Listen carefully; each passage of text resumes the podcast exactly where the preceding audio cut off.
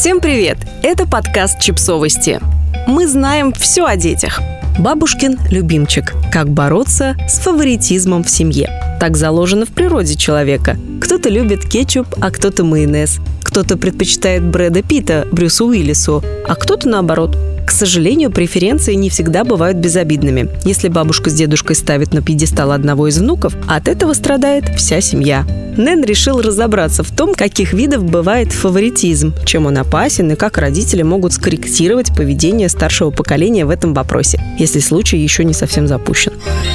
Фаворитизм по отношению к внукам может иметь разные проявления, но одни из самых распространенных – это задаривание одного ребенка подарками, а также беспричинное захваливание на глазах у других детей. Психологи разделяют фаворитизм на два типа – временный и постоянный. Под временным фаворитизмом подразумевается, что дедушка, например, без ума от пятилетних детей и с каждым из внуков в этом возрасте готов проводить по 24 часа в сутки, а младенцев при этом, наоборот, боится брать на руки и страницы. Хотя избирательность такого плана может предоставлять некоторые трудности, в целом она не считается опасной для семьи. Гораздо серьезнее выглядит вариант с постоянным фаворитизмом, когда один из родственников все время выделяет вниманием одного внука, независимо от его возраста, и обделяет заботы всех остальных. Если такое поведение закрепилось, то дети, которые оказались в минусе, могут чувствовать себя неуверенными и недооцененными. Но тяжело приходится не только им. Как пишет социолог Карл Пильмер,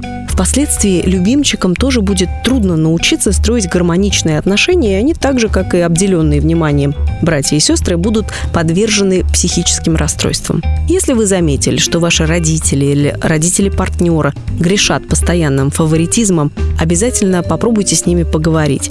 Лучше делать это не на глазах у детей, а наедине, в спокойной обстановке. Психологи советуют в таких случаях никогда не начинать с атаки. Сперва лучше поблагодарить старшее поколение за участие в жизни внуков, вспомнить какие-то хорошие моменты, и только после того, как для разговора будет создан позитивный фундамент, стоит сказать о чувствах обделенного ребенка и попросить взрослых пропорционально распределять свое внимание. Если беседы такого плана ни на кого не подействовали, нужно задуматься о минимизации общения с данными товарищами, чтобы не травмировать ребенка. Как говорится, родственников не выбирают, но мы вправе решать, сколько времени мы готовы с ними проводить. В целом, фаворитизм трудно объяснить, и бывает нелегко докопаться до истинных причин, по которым один человек особо выделяет какого-то конкретного ребенка. Но ученые заметили и устойчивый паттерн в поведении. Бабушки часто с большей теплотой относятся к детям своих дочерей, нежели чем к детям своих сыновей. И хотя многие не видят в такой диспропорции ничего криминального, а принимают это как жизненный факт, нам кажется, что с фактами подобного рода не обязательно мириться. Интересно, что с развитием принципов осознанности в обществе люди стали чаще замечать собственный фаворитизм. Одна продвинутая американская бабуля, Джейни Эймаус, даже сформулировала на сайте The Washington Post четыре правила поведения, которые помогают ей держаться в рамках.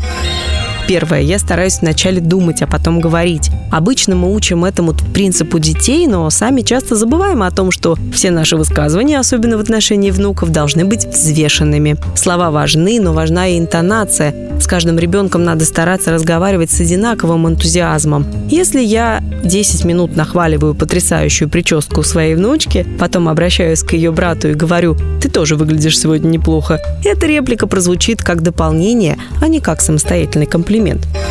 Второе. Никогда не приезжаю с подарком только для одного ребенка. Исключение – день рождения или выпускной. Третье. Я по очереди развожу детей на машине по занятиям. Мои внуки уже подросли, поэтому я стала для них бабушкой-шофером. Если я отвезу внучку на танцы, но потом не смогу доставить внука на спорт, он точно обидится.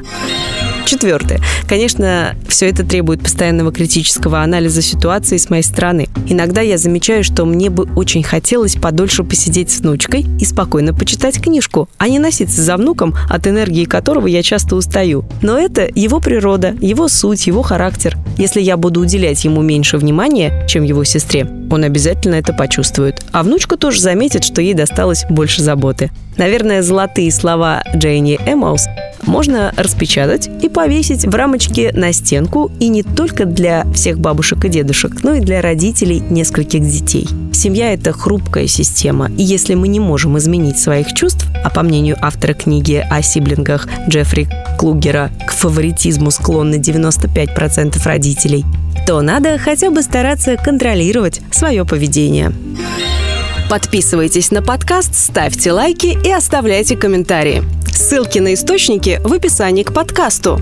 До встречи!